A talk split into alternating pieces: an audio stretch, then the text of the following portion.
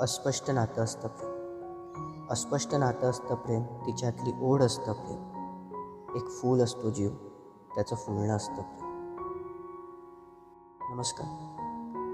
माझं नाव अमेय उमेश कुलकर्णी. तुम्ही सगळे मला अमेय के स्पीक्स या नावाने ओळखता. गेले दीड दोन वर्ष कविता लिहिणं हा माझा छंद झाला आणि त्या कविता तुमच्यापर्यंत अजून चांगल्या पद्धतीने कशा पोचवता येतील याचा विचार करत असताना पॉडकास्टची ही कल्पना सुचली.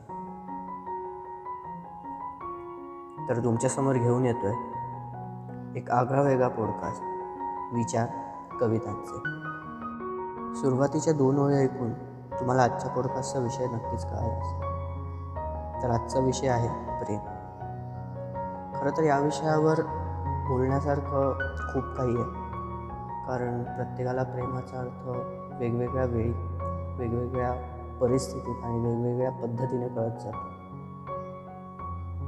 खूप सुरुवातीला एक कविता लिहिली होती की प्रेम म्हणजे नक्की काय? मला काय वाटतं प्रेमाबद्दल? खूप साधी सोपी कविता आहे. कविता अशी आहे की तिच्या नजरेत असतं प्रेम. तिच्या नजरेत असतं प्रेम तिच्या स्पर्शात असतं प्रेम तिच्या मायेपोटी ओरडण्यात असतं प्रेम. तिच्या काळजीत असतं प्रेम. तिच्या काळजीत असतं प्रेम तिच्या रागात असतं प्रेम तिच्या अश्रूत असतं प्रेम. तिच्या सौंदर्यात असतं प्रेम. तिच्या सौंदर्यात असतं प्रेम. तिच्या सौंदर्यात असतं प्रेम तिच्या बोलण्यात असतं प्रेम. तिच्या रुसण्यात असतं प्रेम तिच्या श्वासात असतं प्रेम. शेवटच्या चार वेळेत तिच्या लाजण्यात असतं प्रेम. तिच्या लाजण्यात असतं प्रेम तिच्या खळीत असतं प्रेम. माझ्या मनात आहे प्रेम. तिच्या मनात असेल का प्रेम? आणि हेच असे प्रश्न असतात बरेचसे की आपल्याला जेव्हा एखाद्या व्यक्तीबद्दल प्रेम होतं तेव्हा हे असे सगळे प्रश्न डोक्यात चालू असतात. आणि या प्रश्नांचं उत्तर उत्तरं जशी आपल्याला हळूहळू मिळत जातात तसं आपलं प्रेम अजून फुलतं. आणि एक प्रश्न संपला की दुसरा प्रश्न समोर उभा राहतो. तो प्रश्न संपला की तिसरा प्रश्न अजून समोर उभा राहतो. मग आपण पुन्हा प्रेमाचा विचार करू लागतो. तर असंच एक विचार करताना पुढची कविता सुद्धा लिहिली होती की प्रेमावर बोलताना काय बोलावे कळत नाही. प्रेमावर बोलताना काय बोलावे कळत नाही. सगळेच बस बोलून बसले जाता नवीनही काही सुचत नाही. कारण खरंच प्रेम हा असा विषय की तो प्रत्येकाला जसं सुरुवातीला मी म्हटलं की तो वेगवेगळ्या पद्धतीने कळत जातो. त्यासाठी या ओळी होत्या की प्रेमावर बोलताना काय बोलावे कळत नाही.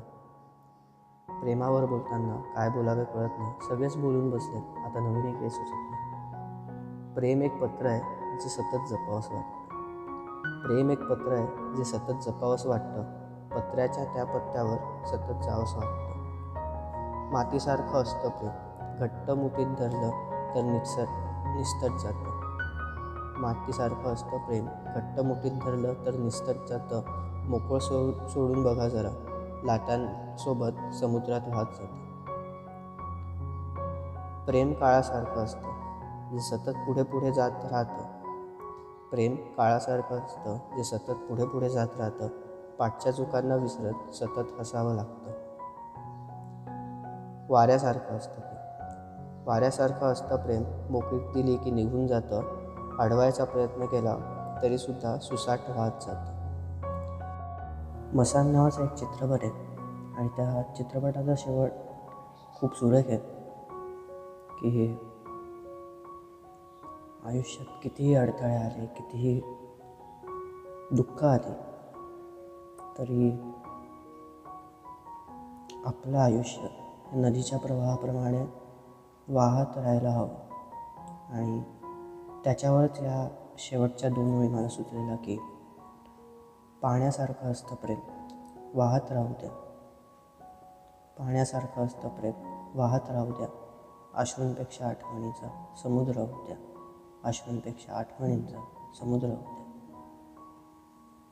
अशाच या प्रेमावर पुन्हा एकदा लवकरच बोलू.